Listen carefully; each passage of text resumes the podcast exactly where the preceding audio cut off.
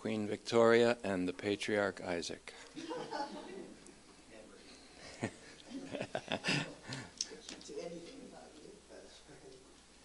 Hebrews 8, please. Hebrews chapter 8, verse 1. Being aware that there are others teaching in this building today, and they're in our hearts as well as all who are being taught. Today, redemption's penultimate end, which is the new covenant community, which is you, the new covenant community a major theme in Hebrews chapter 8, especially in the second half. And we're going to be looking at something that the rabbis call Gezerah Shawa. And that's when, very simply, you find a word or a concept in a passage of Scripture and then you find that same word and concept in another scripture, and there's a connection, there's a correspondence, a correlation. This is how I was trained to study the Word of God from very early on in my early 20s. I used to go verse to verse and follow the cross references and the chain references, and that develops categories, and that develops themes, that develops theology and that's the way it goes. But Gezerah Shawa is a rabbinical or a rabbi's technique of exegesis, and we're going to see a connection between Revelation 7, which we began to see last, last increment, Revelation 7, and Hebrews chapter 8. And Revelation 7 depicts or presents in an apocalyptic image very rarely understood today are apocalyptic images and the word apocalypse itself, because we fail to realize that that was sort of like the graphic novel genre of the time in which the Bible was written. It was a very popular genre, and they understood the imagery of apocalyptic genre. We don't today, generally speaking. So when you hear the word apocalypse or Armageddon or all these things, they have catastrophic implications because they don't people don't understand that even the language of cosmic apocalypse and of hellfire and all the rest of that is symbolic and apocalyptic of historical judgments in some cases, but most of all, the apocalypse is of the love of God manifested universally in Jesus Christ, the Lamb of God, enthroned. And that's an apocalypse. The apocalypse of Jesus Christ that was given to John is, a, is an unveiling. It's a stunning revelation of a lamb and of God all on one throne, both on one throne together, sharing the throne with equal divinity, equal sovereignty, equal being and essence and rank, and equally the source of salvation of all of humanity, in fact, all of the cosmos, all of the universe, and we're going to see that today. Redemption's penultimate end, this connects us up with a lot of other messages that began with August 14th when we came back together face to face. Hebrews 8 1, my translation, shored up a little bit and even made briefer. Now, the sum of what we're saying is this we have an archpriest who is of such significance that he is seated at the right hand of the throne of the majesty in the heavens, a temple servant in the holy places of the true tent, the one pitched by the Lord, not man. Please notice that word tent, which comes up again by Gezerah Shawa in Revelation chapter 7.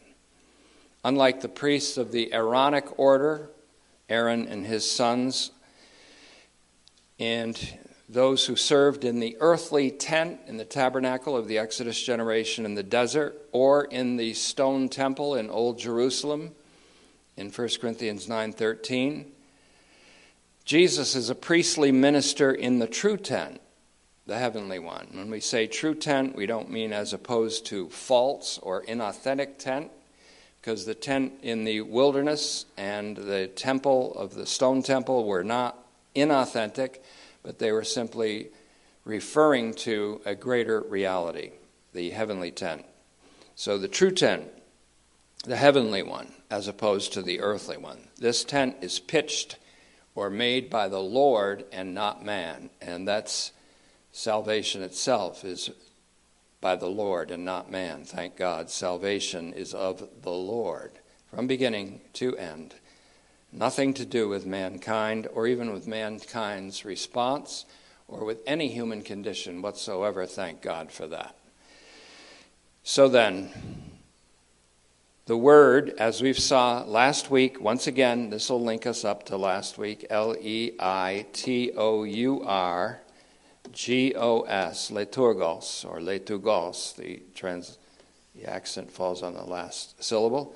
Liturgos, which we looked at in our last increment, was also used in the plural in Hebrews 1 7 to describe angels as God's ministers, who are a flame of fire. That's a metaphor. And they are also called gusts of wind. Flames of fire and gusts of wind are very brief, they're very ephemeral things, they're very evanescent things, whereas the comparison is to the eternal Son of God, whose throne is forever and ever and that's the comparison. Jesus is superior to the angels, superior to Moses as mediator, superior to Aaron as priest, and superior to all. And so, as I've confessed before, I am a Christ supremacist. A Christ supremacist. That's me. I confess my Christ supremacy. So then, liturgos is also used in Romans 13:6 for a public or a civil servant. And it can have military connotations, it can have political connotations, or it can refer, as here, to the servants who operate in the temple. And they were operating in the temple still in the time of the writing of Hebrews and the time of the writing of Corinthians. In 1 Corinthians 9:13, Paul called them those who are employed in temple service, those who serve at the altar. Speaking of the earthly temple, it was still going on because apostate Jerusalem had not recognized the once and for all and forever eternal sacrifice of the great archpriest and so they kept offering these redundant sacrifices. And that's what the writer to the Hebrews is trying to wean them from. And successful, we think, at least as we look back in history. So again, I've translated the word liturgos as temple servant, though minister or priestly minister is also a good translation. And again, temple servant may also be preferable because of another connection the reference to Jesus, God's child, in Isaiah 40 to 55, the great writings of what are called Deutero Isaiah. Yahweh's servant. Jesus is identified there as Yahweh's servant, suffering servant to be exact, by whose ordeal many are justified. And Paul interpreted that many being justified in Romans 8, 5.18 as all being justified. That's a controversial thing today, but I really don't care because the only thing that stands against the truth of Jesus' universally saving significance is the zeitgeist, the spirit of this age. And the spirit of this age does not like to be slighted or challenged in any way. Believe it. It's a very active thing, dynamic thing. And we wrestle not against flesh and blood, but against principalities and powers and evil in high places, in heavenly places. And believe that too. But the weapons of our warfare are not fleshly or carnal or weak. They are mighty through God to the pulling down of strongholds, including Einsteinian physics, including Freudian psychoanalysis, which has a demonic occultic overtone, including Darwinian evolution, including Marxist socialism and communism. All of these are strongholds of the zeitgeist that must be brought down and will be brought down. What we almost worship in the citadels of academia and call it science is really a scientism based on an ideology. And the ideology is from invisible principalities and powers that shroud the truth and hide people in a refuge of lies. So I thought I'd just bring that light comment as we continue. So, temple servant is preferable. Regarding the Christological connection to servant and lamb, and I'm making all these connections Lamb of God, archpriest, the judge and the judged, the servant and the Lord, Yahweh's servant and the lamb.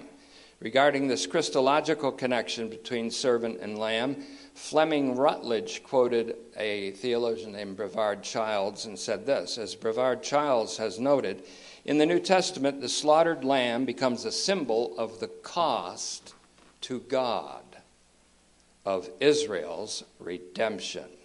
Indeed, the redemption of the whole world.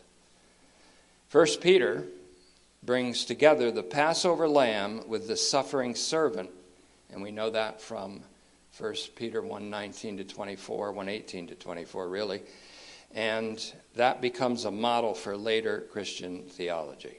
The slaughtered lamb, also known as the paschal lamb in 1 Corinthians 5 7, is the symbol of the cost to God or the price that was paid to secure our eternal redemption and the redemption of the world.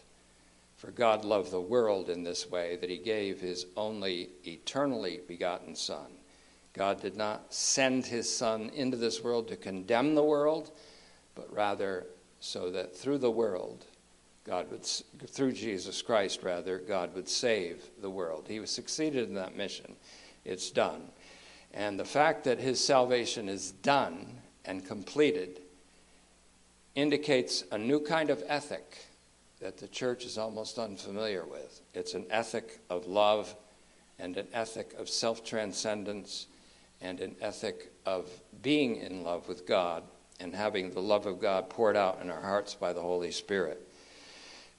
This suffering servant, then, that is spoken of in Isaiah, is now a temple servant. He continues to suffer with us as we endure what we have to endure between the two great alterations. And he has suffered for us once and for all redemptively in the cross. And so the suffering servant is the temple servant in the heavenly Holy of Holies right now and throughout this time in between the alteration of our situation from enmity to friendship with God and the alteration of our human condition in which even our bodies will undergo a somatic alteration through resurrection. We're waiting for that. This suffering servant now, then, is a temple servant, and that which Paul refers to as a price, Lonergan also refers to as the payment of the price. The Hebrews author refers to as a sacrifice. Hebrews 9:26. I regard Hebrews 9:26 as probably the most emphatically important verse in Hebrews. Now, once in the end of the ages, which I translate as in the juncture of the ages, Christ appeared to put away sin by the offering of himself. And then Hebrews 9:28 says having borne the sins of many, which means all, as we've shown an infinite number of times, he will appear again, as the archpriests of the Old Testament always did, this time not having to deal with sin, it's already put away, but bringing salvation to those who wait for him.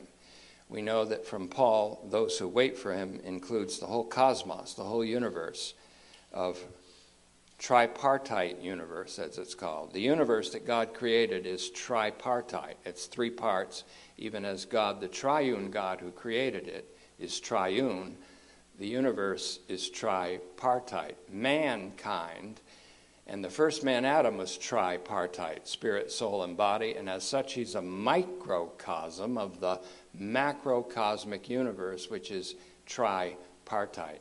All this goes into, incidentally, a science or an advance in true science that is brought forth by men like Wolfgang Smith, who is successfully pulling down evolution, pulling down even Einsteinian physics, which he says the results of which are 120 magnitude wrong. That's a long way to be wrong. That's the most wrong there's ever been in any kind of scientific or even philosophical endeavor. And that's in conjunction with the denial of faith. The great irony of our time is there was something called the Enlightenment.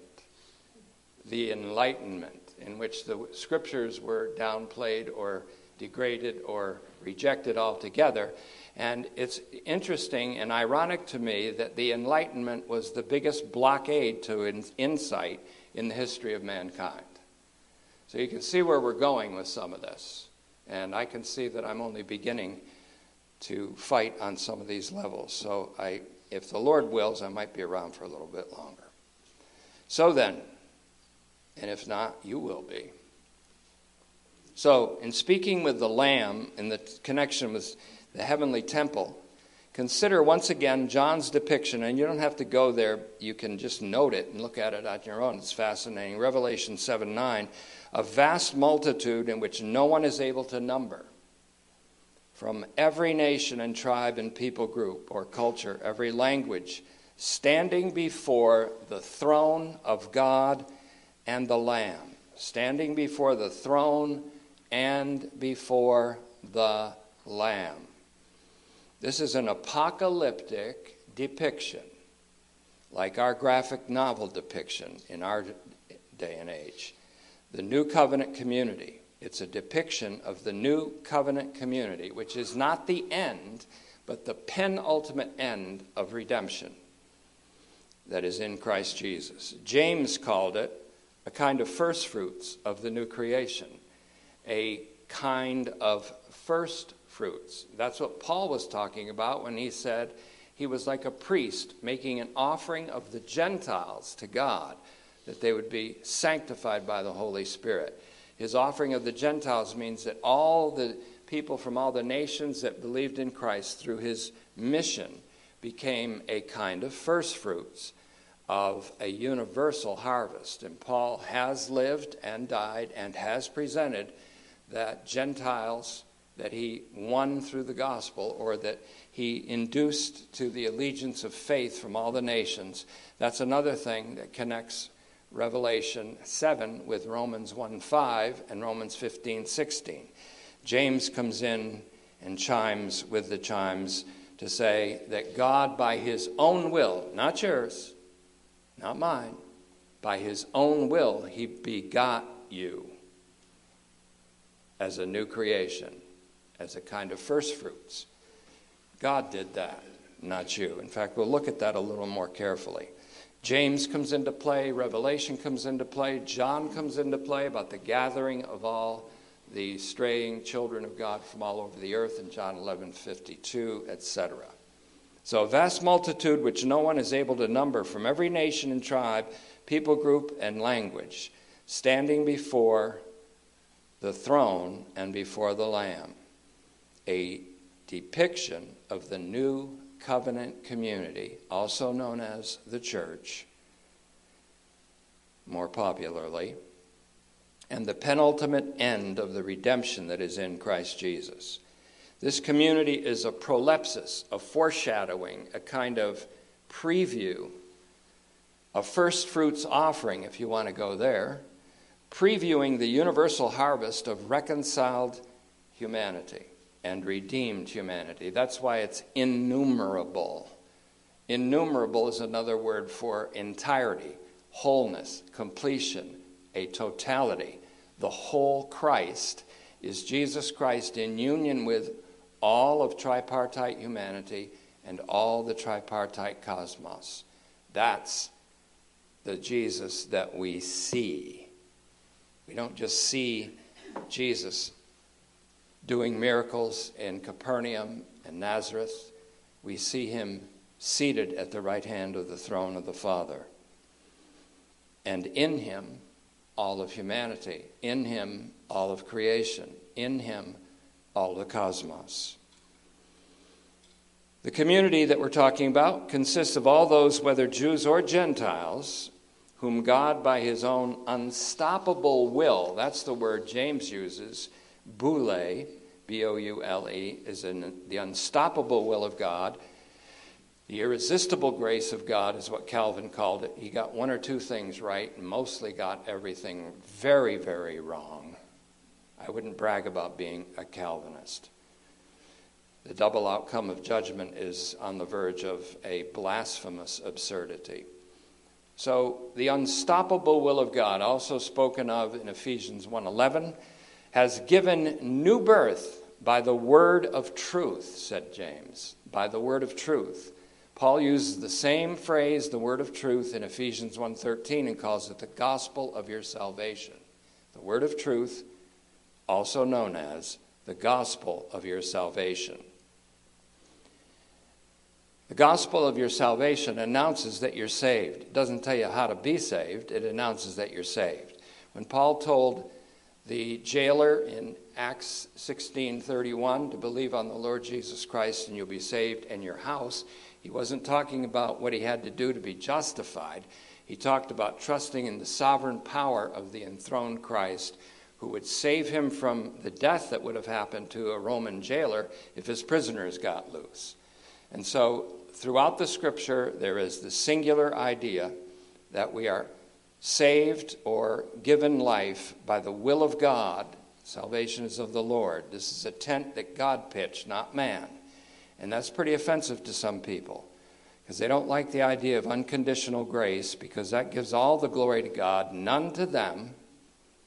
And that also takes away their desire, their ressentiment, and their desire for vengeance, and that people they don't like and think deserve it are going to go to hell. It takes away that whole fantasy of theirs and might even transform them into being Christ like someday.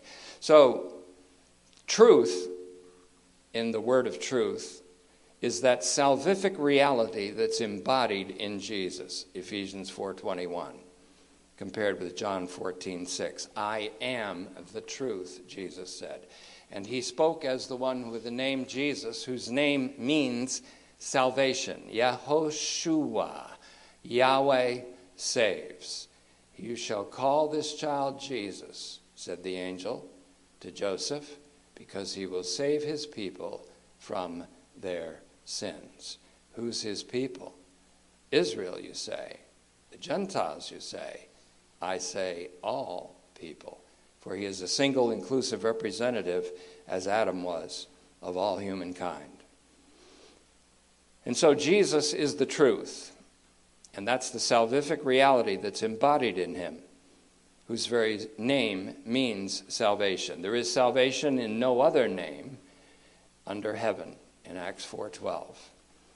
So we're talking about being begotten by the gospel. Why begotten? Because the gospel is the power of God for salvation to the Jews and Greeks in Romans 1:16.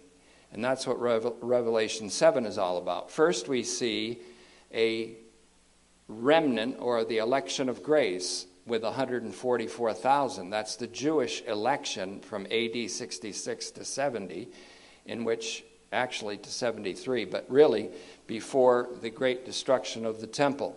It's a representation of the fullness of Israel coming in, which is every Jew in all of history being saved. All Israel will be saved in Romans 11:26, and that's also indicated by the word pleroma in the scripture in the Greek. Pleroma, a very powerful word in the Greek, P L E R O M A, pleroma. And that's in Romans 11 12 predicts the fullness of Israel coming in. That's a totality of the number of Israel. All people that are Jews descended physically from Abraham will be saved, as well as all the nations will come in. That's the fullness of the nations, pleroma, the totality of all Gentiles and the totality of all Jews equals, and we've done the math before, pleroma of Israel, pleroma of Gentiles, equals all the pleroma, the totality of mankind, because it seems to write in the scriptures, it seems to be written there, that as in Adam all die, in Christ all will be made alive. Same all that died in Adam, same all, totality of the human race. Do the math.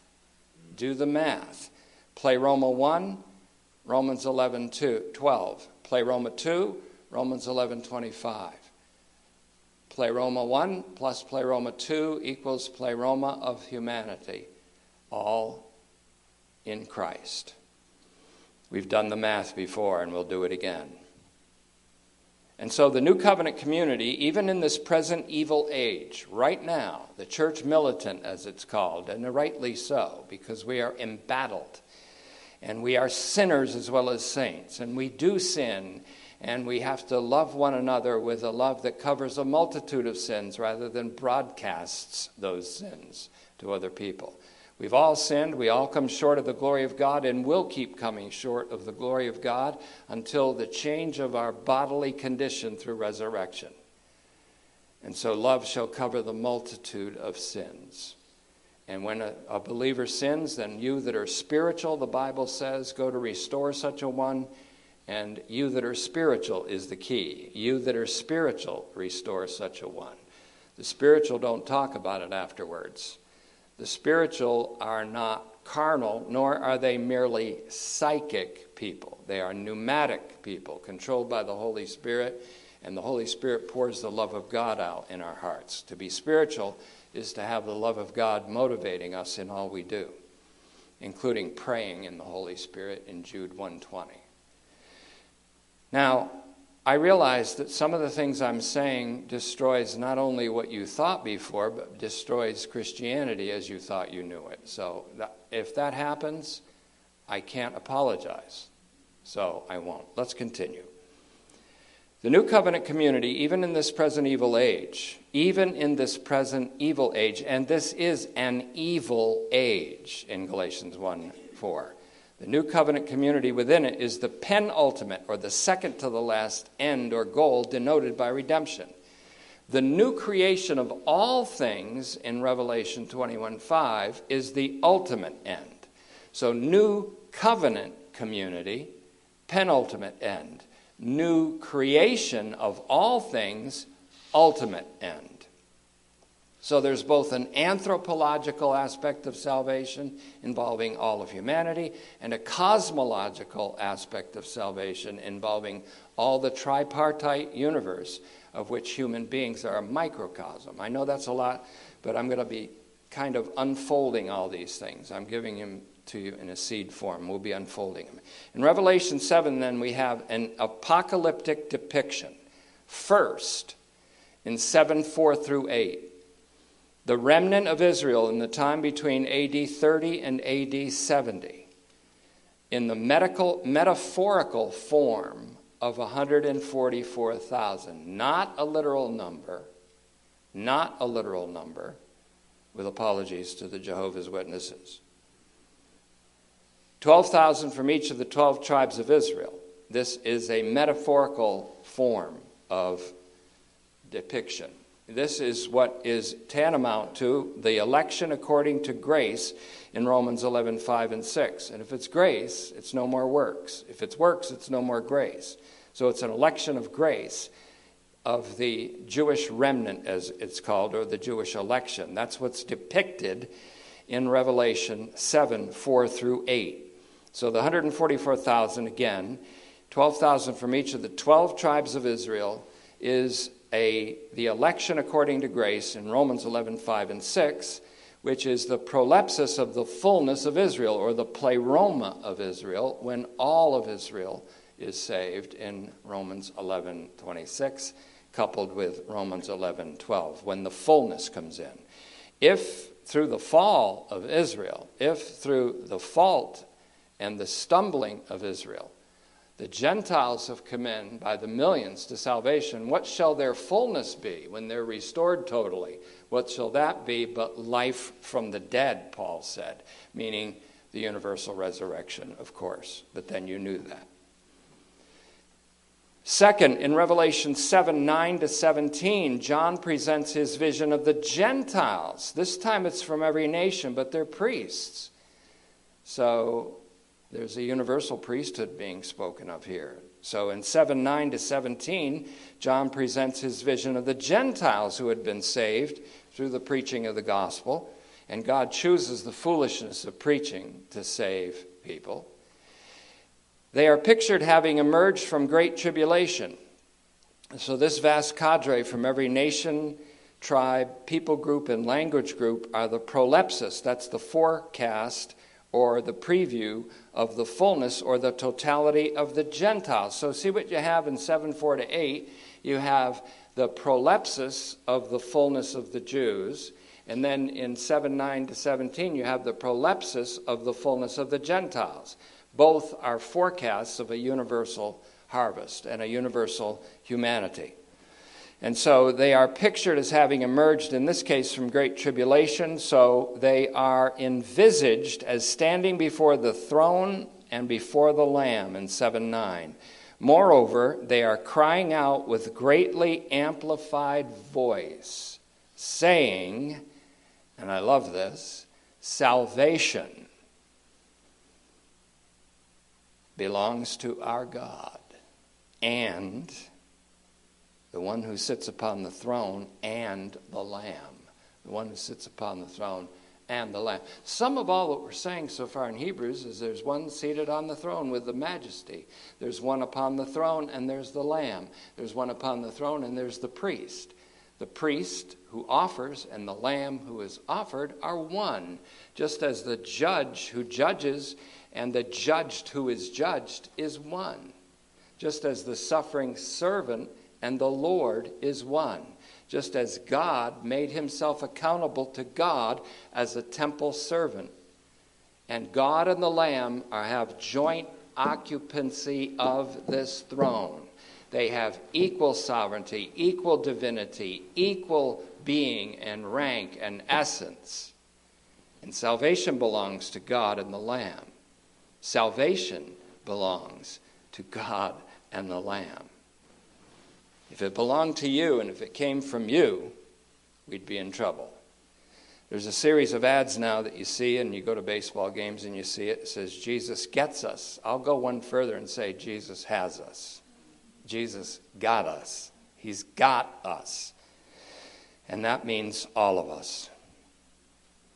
So on top of this, John writes in Revelation 7:15. This is where I want to take off, then I'm going to give you seven observations which came off the top of my head, off the cuff as we say, off the cuff. There it is. Wrote on the cuff. And then we'll be done. They are before the throne of God and they serve him. Listen carefully to this because here's Gezerah Shawa that connects this passage, and I don't read these in commentaries. This is what I get when I wake up in the morning and say Revelation 7, and I say, Why mention that? I'm teaching Hebrews 8.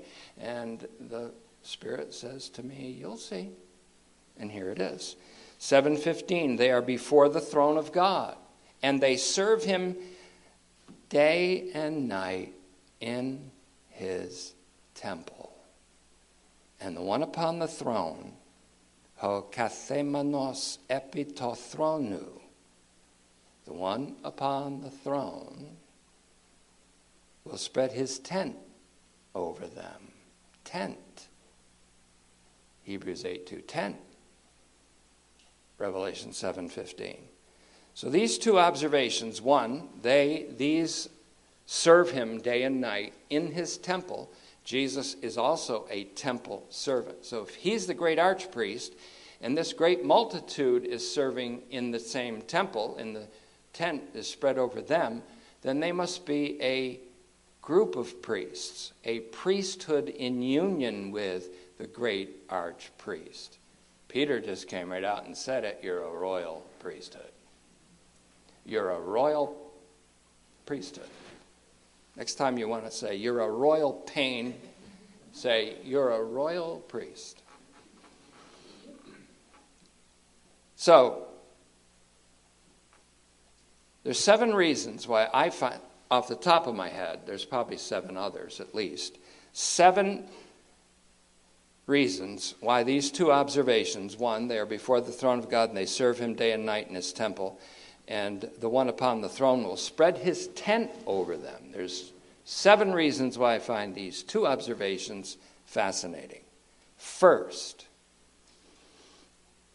that this vast multitude cannot be numbered suggests that they were not there were not only a vast number of Gentiles saved during the Great Tribulation, which occurred between AD 66 and 73. You say, if the tribulation is past, does that mean that there won't be a great catastrophe in our future? No, it doesn't mean that. Can there be a great catastrophe in our future? Yes. A national one? Yes. An international one? Yes. A global one? Yes, it could be. But the, what Jesus called the Great Tribulation happened already. And it culminated in really in 73 with the fall of Masada, the last Jewish holdouts in the fortress called Masada in 73. So from 66, where the Roman siege began, to 73, seven years, Great Tribulation. This group came out of Great Tribulation. And so I used to listen to preachers that didn't know they're from a hole in the ground, and they would say, Nobody's going to get saved in the tribulation. It's all over. You can't get saved in the tribulation. Well, here's an uncountable number that did. Uh, so, where you get off? In fact, maybe you should get off. Now then, meaning off the pulpit, of course, is what I meant. But uh, so, this multitude can't be numbered. It suggests that this multitude is an indicator of a universal multitude, the pleroma of the Gentiles or the nations in Romans 11:25 when the fullness of the nations comes in when all Israel is saved then the when all Israel is saved is when all the nations come in to make Israel all of humanity in union with the God of Israel, who's also the Israel of God, Jesus Christ. It's all coming together. They will be added to the pleroma of Israel, Romans 11:12, to form the entirety of humanity gathered up in Christ, called the whole Christ, which is the ultimate end of redemption. In the fullness of times, that's also the word pleroma. You'll find it in Ephesians 1:10. In the fullness of times, when all times are gathered together into a simultaneity. And once you understand eternity and then the realm of aeviternity, which we're going to get into in the future, A E V I T E R N I T Y, once you understand the intermediate realm, once you understand the corporeal realm and the difference between the corporeal and the intermediate or the intelligible realm, the aeviternal realm and the eternal realm, you'll understand what we're talking about here when we talk about the summing up of all times as well as the summing up of all creation in a simultaneous moment that is forever. But we don't see things that way because we are merely psychic people until God transforms us. And so, again, if you do the math, this is the first observation. The pleroma of Israel, Romans 11, 12, and 26, coupled with the pleroma of the nations, or added to the pleroma of the nations, equals all or the totality of humanity. As Romans 5:18 says, there's an absolute correspondence between all being condemned in Adam and all being justified in Christ. There is an absolutism there that you deny to your own peril. So, the pleroma of the nations is coupled with the pleroma of Israel equals the totality of humanity gathered up in Christ, and that's the whole Christ which is the ultimate end of redemption. Second thing that fascinated me about this is that all of these persons who are intensely aware of their salvation, salvation is from the Lord. This is a part of the humanity that knows that salvation is from the Lord.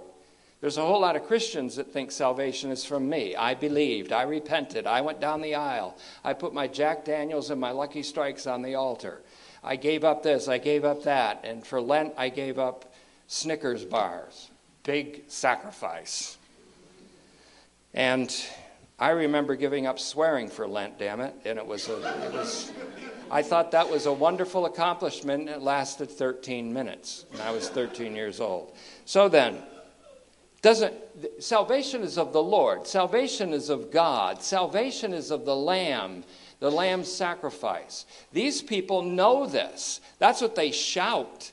They shout it. They've become aware. The gospel of salvation that says you've been reconciled was something they believed. That's what it's all about. That's what we announce to the world. You've been reconciled. And so be reconciled to the fact that you've been reconciled. That's what happened to these people. So they recognize salvation is of, from God and the Lamb and not of themselves. They serve God in his temple. This links this passage by Gezerah Shawa to Hebrews 8 2, where our great archpriest is called a temple servant himself in the holy places of the true tent, the one pitched by the Lord and not man. That all these saved persons are also temple servants suggests, therefore, this is still the second observation, that they too are priests to God in union with Jesus, the great archpriest. They have constituted as such by having been freed from their sins by the blood of Jesus Christ, the Lamb of God.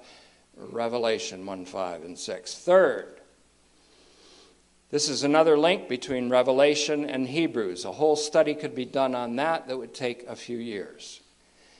For Hebrews 9:14 says the blood of Christ who offered himself as a spotless lamb, meaning to God through the eternal spirit decisively purges the conscience from dead works enabling service to the living God. This service, in large part, is, of course, priestly service.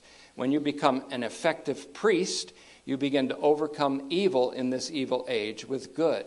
And you become, in participation with the Holy Spirit, you become a part of the divine solution to the problem of evil in your own historic time and can be part of a pivot that changes the course of history. Not through political activism, not through the activism of people who have been duped by a fourfold lie and so called scientism and neo Gnosticism, which is another thing we're going to get into soon. Neo Gnosticism is the philosophy behind scientism, incidentally. Neo Gnosticism. Gnosticism, what Paul fought in Colossians, is now neo Gnosticism brought to you by Carl Jung, a student of Sigmund Freud and the philosophy and ideology behind evolution, psychoanalysis, Marxism, Freudianism, and all these isms becomes a neo Gnosticism, which we need to topple in this, and will be done through the word. That's what made the age that we're living in the evil age, and the present time of our living right now is denoted by and dominated by a neo Gnosticism. And the old way it was knocked down can be the new way that it's knocked down. So that's also coming up.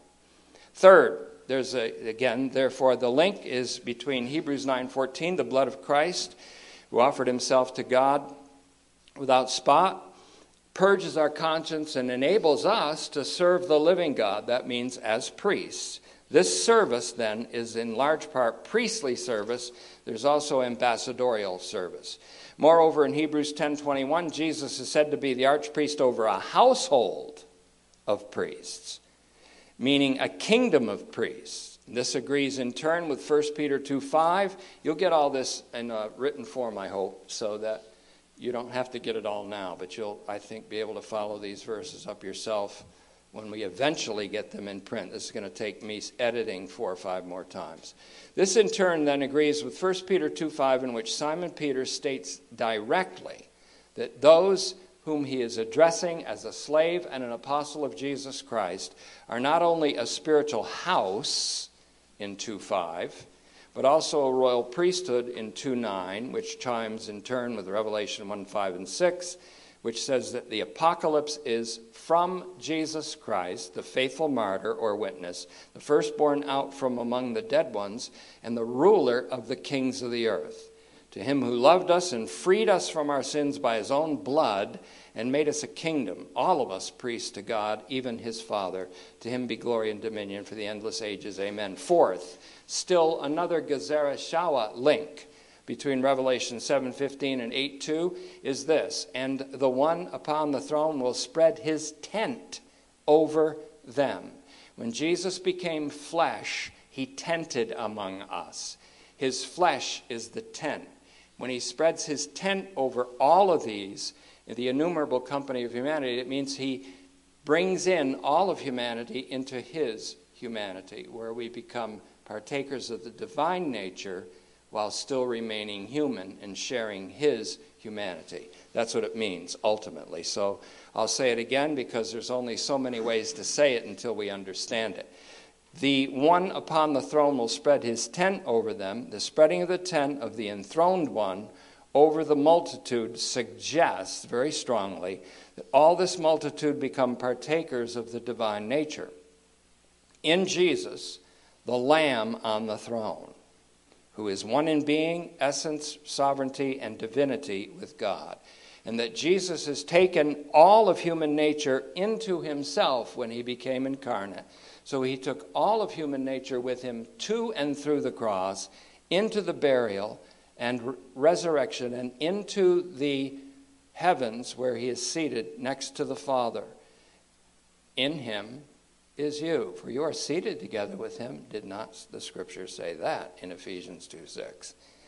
And you will be trophies of his grace through the eternal ages to come.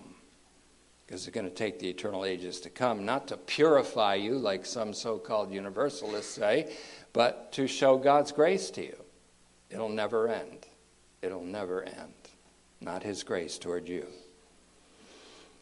And so this means that Jesus, the Lamb on the throne, has taken all of human nature into himself when he tented among us in John 1:14. When the eternal word, the eternal begotten son became flesh, he tented or tabernacled among us says John 1:14.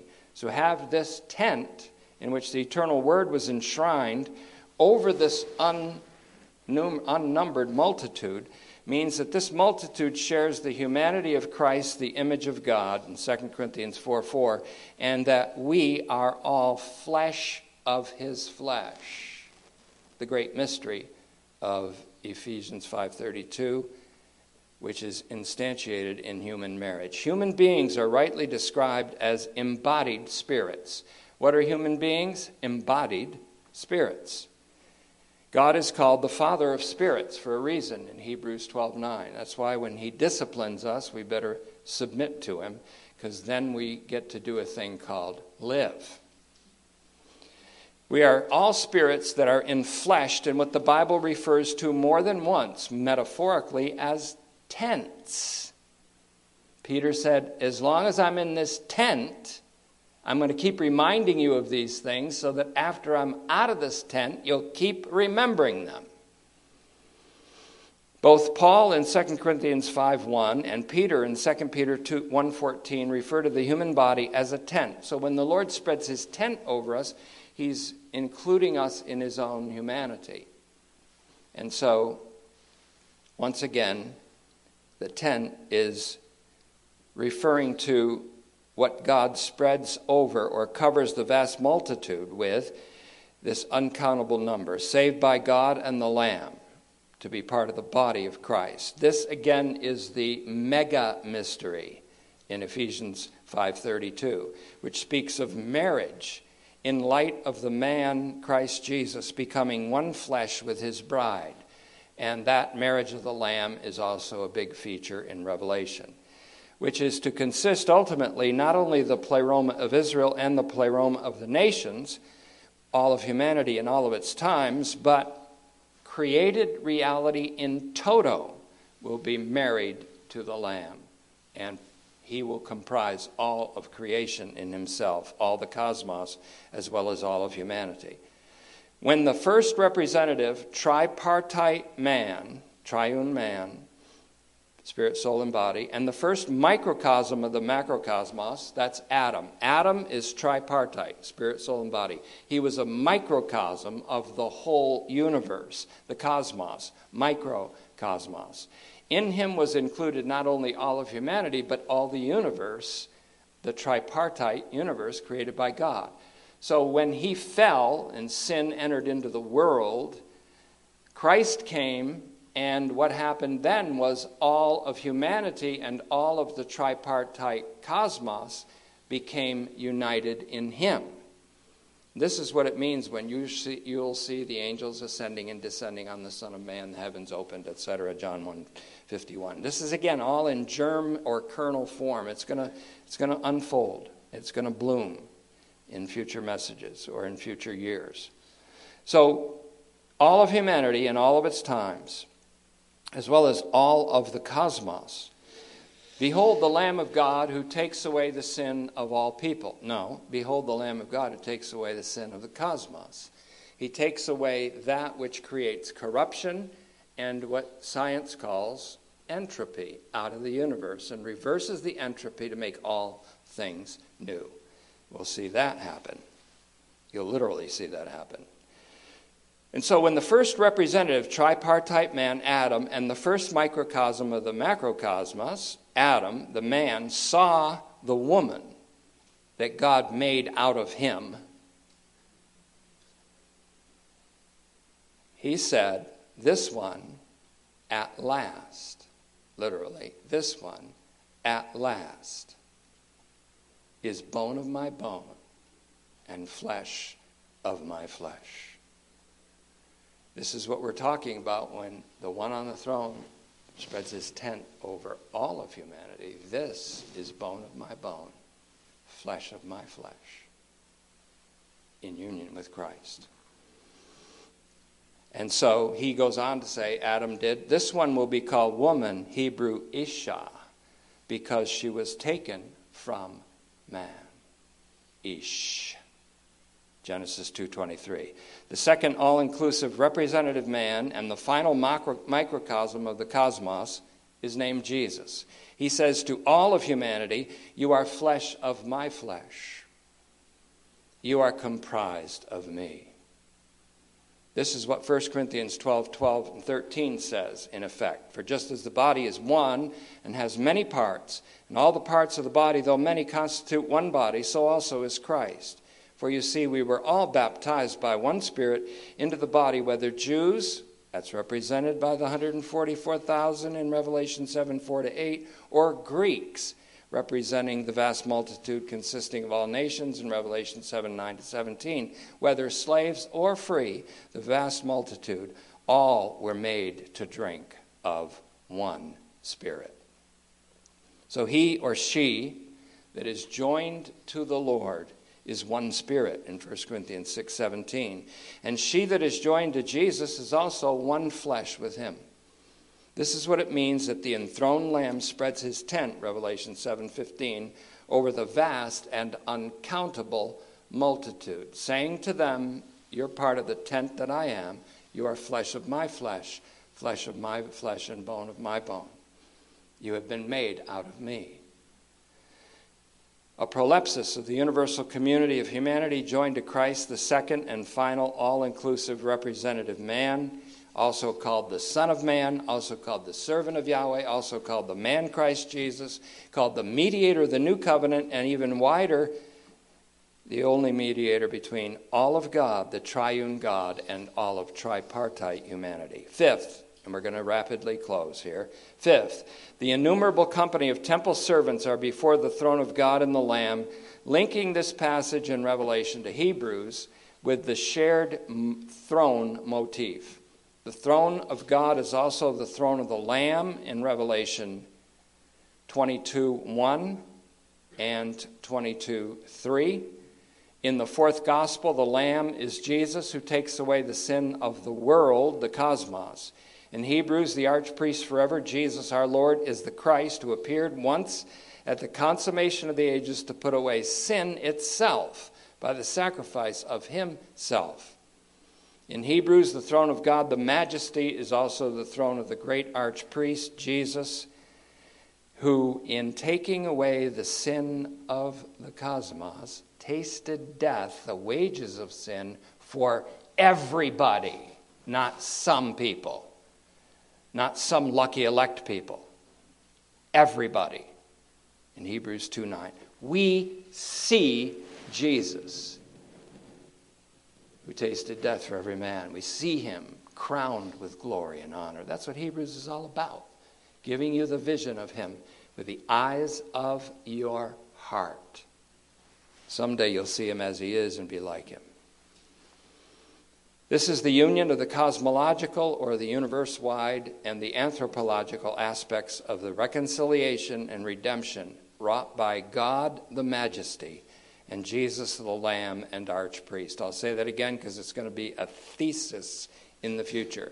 This is the union of the cosmological, that's universe wide, and anthropological, humanity wide aspects of the reconciliation and redemption wrought by God the Majesty and Jesus the Lamb and Archpriest. Sixth, after Revelation comes Revelation, Revelation 7 comes Revelation 8. That's like one of my favorite songs by Mark Knopfler. It's quite obvious. The Speedway at Nazareth, he calls it. He said, After 2000 came 2001. Profound lyric. Actually, the song is wonderful, though. When I got to Nazareth, I made no mistake, he said. Anyways. Sixth, after Revelation 7 comes Revelation chapter 8, which, like Hebrews 8, has 13 verses, just like Hebrews 8 again.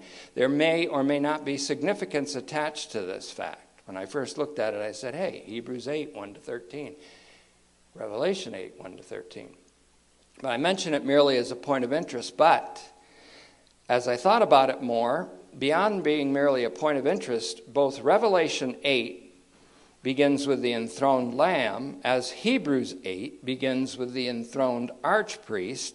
Furthermore, both Hebrews 8 and Revelation 8 anticipate the momentous events that would unfold with the change of covenants that culminate in AD 70, which apocalyptically was the end of the universe for the Israelites. Seventh and finally, the throne of God and of the Lamb in Revelation is called the throne of grace in Hebrews 4:16. That's a wonderful connection. And that's where we get very practical because it's to the throne of grace that we resort as priests in this time in between. Draw near to God and he will draw near to you in James 4 8 is preceded by another reality. God has drawn near to you. God has drawn near to you. Draw near to God, and He will draw near to you in a practical way, in a very profound way. It's to the throne of grace in Hebrews 4:16 that we resort as priests in this time in between the two great alterations so that we may take hold of mercy and find grace for timely help. I don't know about you, but I'm before that throne day and night. Day and night. Because not because I'm pious, but because I'm desperate. So that God takes our prayers seriously is indicated apocalyptically because Revelation 8 3 says that John sees in his heavenly vision an angel who is given a large quantity of incense to mingle with the prayers of the saints upon the golden altar that is before the throne. That's how much God takes seriously your prayers. Effective prayers are made by the saints at the throne of grace. When the saints live not sarkic lives, which is carnal in 1 Corinthians 3 1 to 4, or merely psychic lives, living in their own soulishness in 1 Corinthians 2:14, but pneumatic or spiritual lives in 1 Corinthians 2:15, they pray in the Holy Spirit, not just meaningless chatter, powerful petition, petitions made in the Holy Spirit in Jude 120. As priests, they represent other people, even all people. Pray for all people, including those in authority, 1 Peter, 1 Timothy 2 1 to 2. And they become, therefore, graced participants in the divine solution to the problem of evil as it's manifested in the zeitgeist, the German word for the present evil age of their own time. Romans 12 1 to 2, Romans 12 19 to 21 shows your participation as priests in the solution to the problem of evil by overcoming it with good. So put Romans 12, 1 to 2 with 19 to 21 of Romans 12. So their prayers, our prayers, include expressions of praise and thanksgiving to God, supplication, prayers for needs to be met, intercession and prayers, prayers of repentance too, like Psalm 51 and Psalm 32, 1 to 5. Because the saints, like all people, sin and fall short of the glory of God. Romans 3:23. Thank God then for the throne of grace. Our provision in this time in between the alterations when we keep falling short of the glory of God. He will finally bring us to glory. My prayer in the morning before the throne of God, Father, let me represent you today. My prayer at night, I'm sorry for failing to represent you today. That's pretty much my life, but it's, uh, it's all grace. It's all grace. Thank God for the throne of grace, our provision in this time between the alterations, when we keep falling short of the glory of God. You say, This message I preached today, I guarantee one thing's going to happen for the rest of this day, probably into tomorrow. I'm going to get beat up over it. And some being is going to buffet me all over the place and beat the hell out of me because of it and bring back everything I said, only in a different light, like people do when they want to accuse you. He said this. He said he was going to destroy that temple. We heard him. That temple right up there, he's going to blow it up. Failing to recognize he was talking about his own body, you see. That, that happens to, that's why I pray for preachers and the men who are do, doing such a marvelous job in the Wednesdays and until I get back here on Wednesdays. But they're doing a marvelous job and they're executing that. They know what I mean. I pray for their preparation, their presentation, and the aftermath. The aftermath is just a hell of a time, usually. So if I appear to be a walking zombie in the hallway or for a day or two after every message, that's why. You fight for the message after the fact. You threw it out there, the zeitgeist doesn't like it and so you're, you're, for the rest of the day, you're putting up the shield of faith. That's just happen. That's just part of it. You want to be a preacher? Probably not anymore. Okay. So, because we keep falling short of the glory of God, we anticipate the time when He will finally bring us into His glory, when our archpriest appears a second time, not to deal with sin again, but to bring salvation to a waiting creation. What do we have here? Remember two theses that I brought to you in our 88 thesis. Jesus Christ is the kind of archpriest we need because he is our inclusive representative throughout the time between the radical and permanent alteration of the human and creational situation and the radical and permanent alteration of the human and creational condition coming up. And recall thesis 72 and I will shut down with this. It is from this exalted position and in a tent constructed not by man but by God that Jesus acts and ministers as our great archpriest during this mean time. That is the ongoing between the radical alteration of our situation, already brought about in his death and resurrection, and the Christ event in its totality, and the radical alteration of the human condition that's coming and will be manifested in the general resurrection. In the future bodily resurrection, there will occur the full manifestation of the alteration of the human situation which occurred in the death and the bodily resurrection of Jesus from the dead. Thank you for your patience. Thank you for your extraordinary attentiveness. This is one third of what I had prepared for today, but I'm done. Thank you for your attentiveness. See ya.